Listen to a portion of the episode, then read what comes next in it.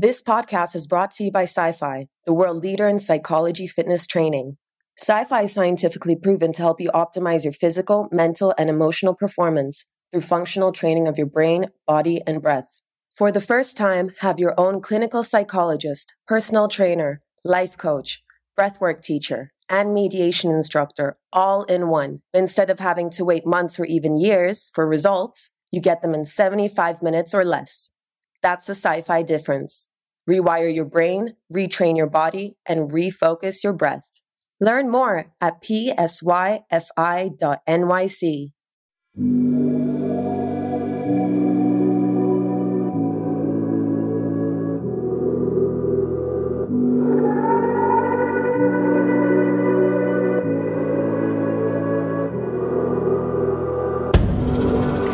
Hi, I'm Dustin. Welcome to Life's Tough you can be tougher.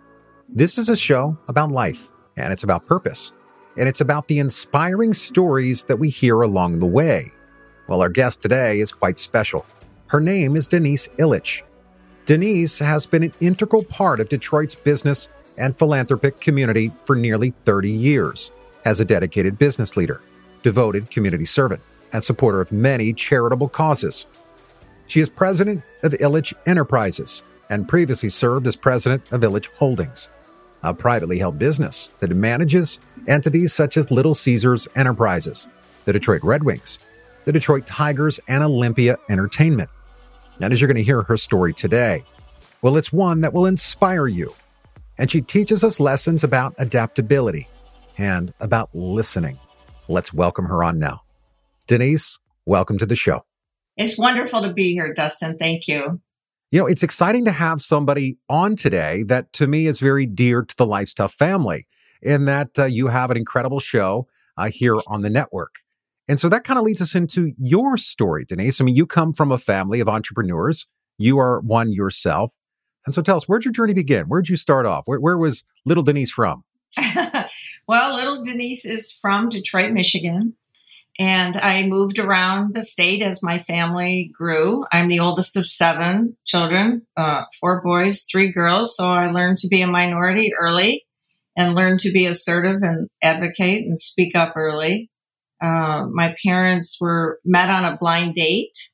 a blind date? I mean, that still happens? Yes, isn't that funny? And they both That's were cool. kind of disappointed and ended up being married like over 60 years.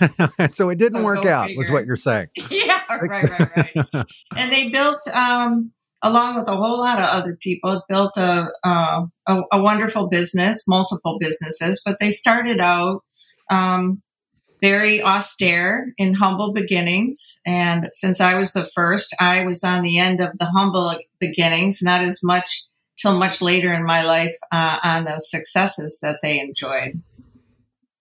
So, in the early days, what you're saying is you saw your parents build something from the ground floor. Yes, exactly. It was, I was four years old, and they would take me to uh, the restaurants. They founded Little Caesars, and it was the first restaurant, Little Caesars Pizza Treat in Garden City. I sat in the back on flour bags that looked enormous at the time. I look at them now and they don't even look that big. But my mom uh, basically ran the front of the house and my dad made the pizzas. And what's really astonishing, I think, about their story is neither of them ever went to college and received no formal training uh, in business or in any of the businesses that they had. So they were incredibly, incredibly bright and gifted all on their own. So, you know, I've learned, and I think you have as well, that, you know, success leaves clues.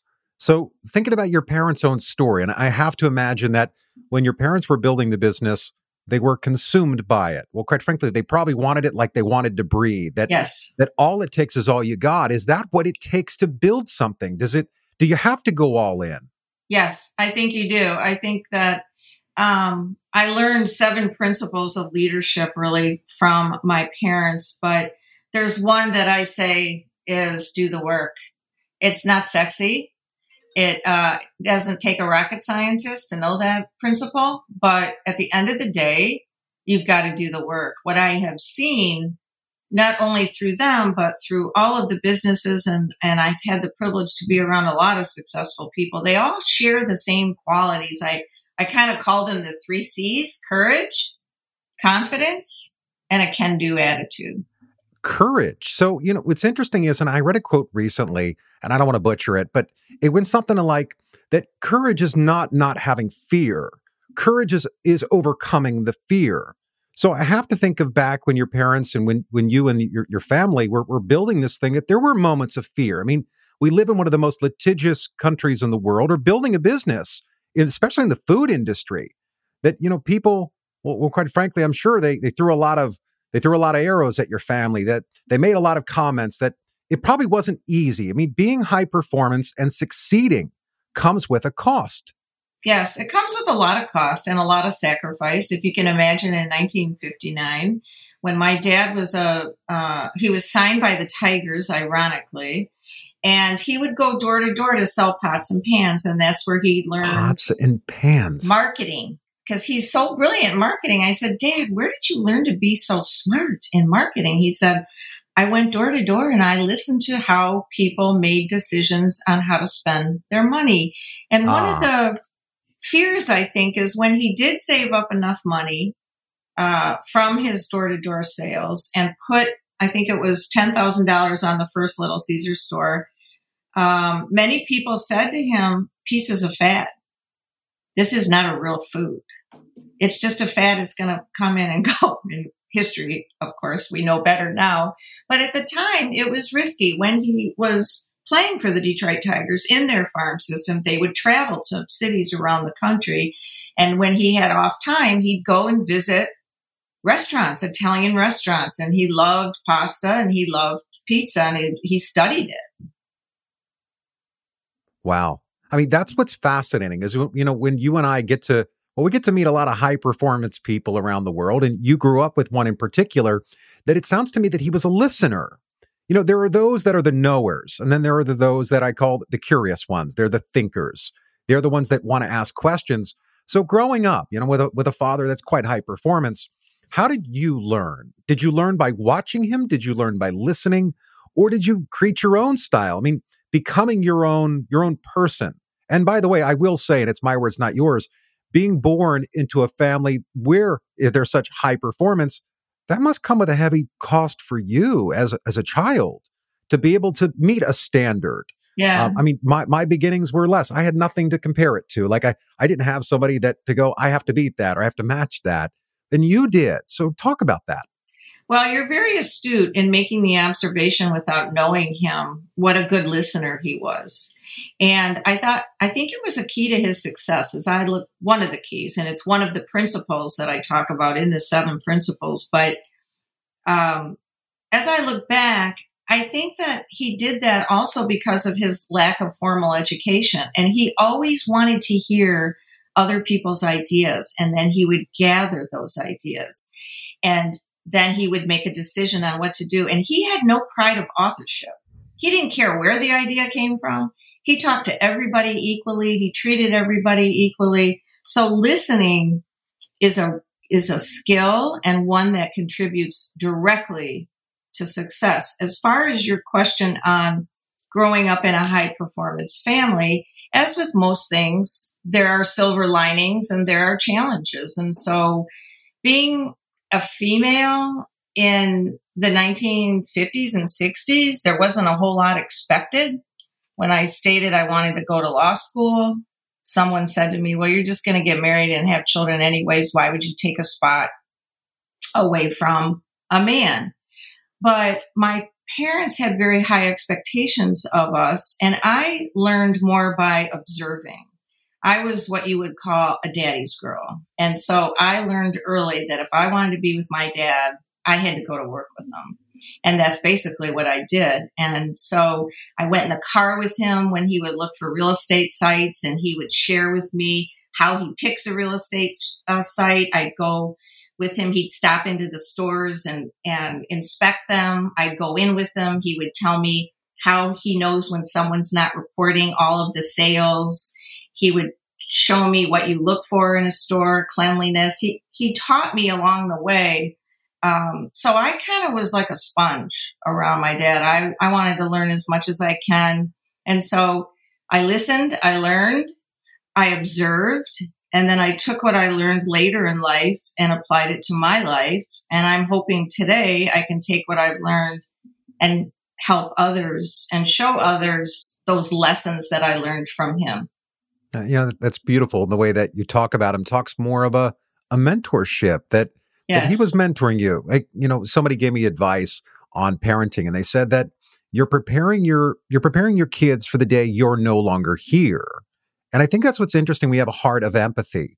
Yes. And when you have a heart of, giving, when you start every relationship instead of your hand out, it's how can I help you? It's just that, that you're leaving this world far better than the way you found it. So talk about yes. legacy.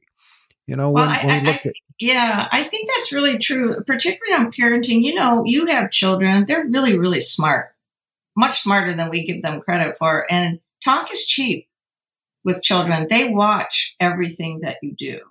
And that is much more powerful than I think what you say. So for me, legacy is all about honoring uh, his his teachings and what he stood for, carrying on his message, carrying on his heart, and um, doing good to you know. Somebody once asked me if your dad was here, what would you say to him if you could say one thing to him? And I, I think I would say, "Hey, Dad, how are we doing? Are we doing okay? How are we doing?" So you wanted to, Are we you making wanted you proud? I'm still trying to make my dad proud. And you know, he's been gone for five I, years. I, I got to dig into that then, Denise. I, I, I got to dig into the question of wanting to meet the expectation of a high performance person.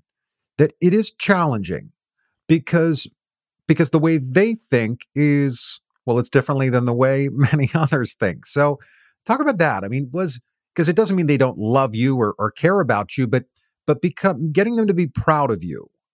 What did it take, or what does it take, or you as a as a child growing up in a very successful family? But I got to tell you, Little Caesars Pizza Pizza, like that was the best commercial I remember growing up as yes, a little boy. That's right. Well, I, like I said, I think it's got positives. I think it's very motivating. And I think that you've got a role model, you have a template with which to look. Um, but it can be daunting. Sometimes I think it, it probably was harder on my brothers um, because I think, you know, with sisters, maybe there wasn't as much expected uh, societally, but that has evolved and changed. Uh, but for me, it's just about honoring him. And I think the best way I can honor him is to make him proud and to um, honor the values that he taught us. Uh, that's that's beautiful because what I'm hearing is that he gave you some accountability because it's yes. very easy in this world to get lost. But when you have somebody you look up to that you don't want to let down, well, they equally hold you accountable to what you can become, and that's greatness. And so, looking at what you're doing today, you know, you touch a lot of hearts. You, have got a very special show, as I, as I said earlier on. Like, I'm so excited for you and for the show and the guests that have come oh, on. Thank you. You know, what is your what is your overall goal? I mean, as you now are talking to people, you and I talked about this offline that it is can be a little challenging and tricky trying to get to know somebody. So what have you been learning as you're getting to know others through their story? Well, I started out wanting to hear people's stories so that they would inspire others. And the silver lining, what I've learned, Dustin, after doing my first season is how much they inspire me. And I hadn't planned on that. And everyone has a nugget of wisdom or a nugget of experience or multiple nuggets um, on how to how to keep your confidence strong, how to deal with adversity, how to cope. You know, uh, and everyone's got a slightly different take on it. So for me, you said it earlier, and I think that's why um, I relate to you so much. Is that if you can touch one heart, it's worth it. Whatever work is involved, or time, or effort, or sacrifice. And so my goal is just to lift people, to leave the planet a little bit better than how I found it, and um, to make life a little bit easier, maybe inspire a person at that moment and pay it forward, just as I've been inspired uh, by others along the way. That's a beautiful message. Now, we've just come out of this horrible pandemic, or at least I think we're almost out of it, where people are now back to work. Uh, you know, individuals are starting to go back into offices, see each other again. Human beings are starting to greet. You know, talk to the business owners out there. Talk to those people that are they're candidly trying to figure out the secret sauce. What is that secret today to succeed? What will be required of leadership as we move forward? Well, uh, I think that it's a multifaceted answer, but I what comes to mind quickly is adaptability. I think that the world is changing and changing so rapidly that you must be a leader that can adapt and to adapt to whatever is thrown your way. I mean, to use, you know, sports vernaculars, you've got to be able to handle the speedball, the knuckleball, the fastball. I mean, you've got to be able to adapt. I think that uh, obviously, as we talked earlier, the work, your work ethic is really, really important, but you can work smart. It doesn't necessarily mean you have to put in thousands of hours. I think there are lots of efficiencies now. Um, and I think that the more you put out into the world, the more you get back. And if you invest in your community and in your employees and in your customers, they will pay it back to you. And how do we learn more about you, Denise? Well, please listen to our show, the Denise Ilitch Show. I would love um, to have people listen and anybody that's interested in being interviewed or, you know, I just love hearing great stories. So I am going to have to have you on the show, Dustin. Well, stories connect us, and it would truly be my honor, my dear friend. Thank you. And I got to do our send off. Life's okay. tough. Denise Ilitch, you and your family, you're tougher. Thanks again for sharing your story. Thank you again, Denise, for sharing such a powerful story. And to the audience out there, what was your takeaway? Mine was to have a heart that listens. I read a quote that goes like this Speak in such a way that others love listening to you. Listen in such a way that others love speaking to you. That is the heart of Mike Ilitch. That is the heart of Denise Ilitch and the entire Ilitch family. Thank you again, everybody, for listening in. Life's tough. You can be tougher. See you next time.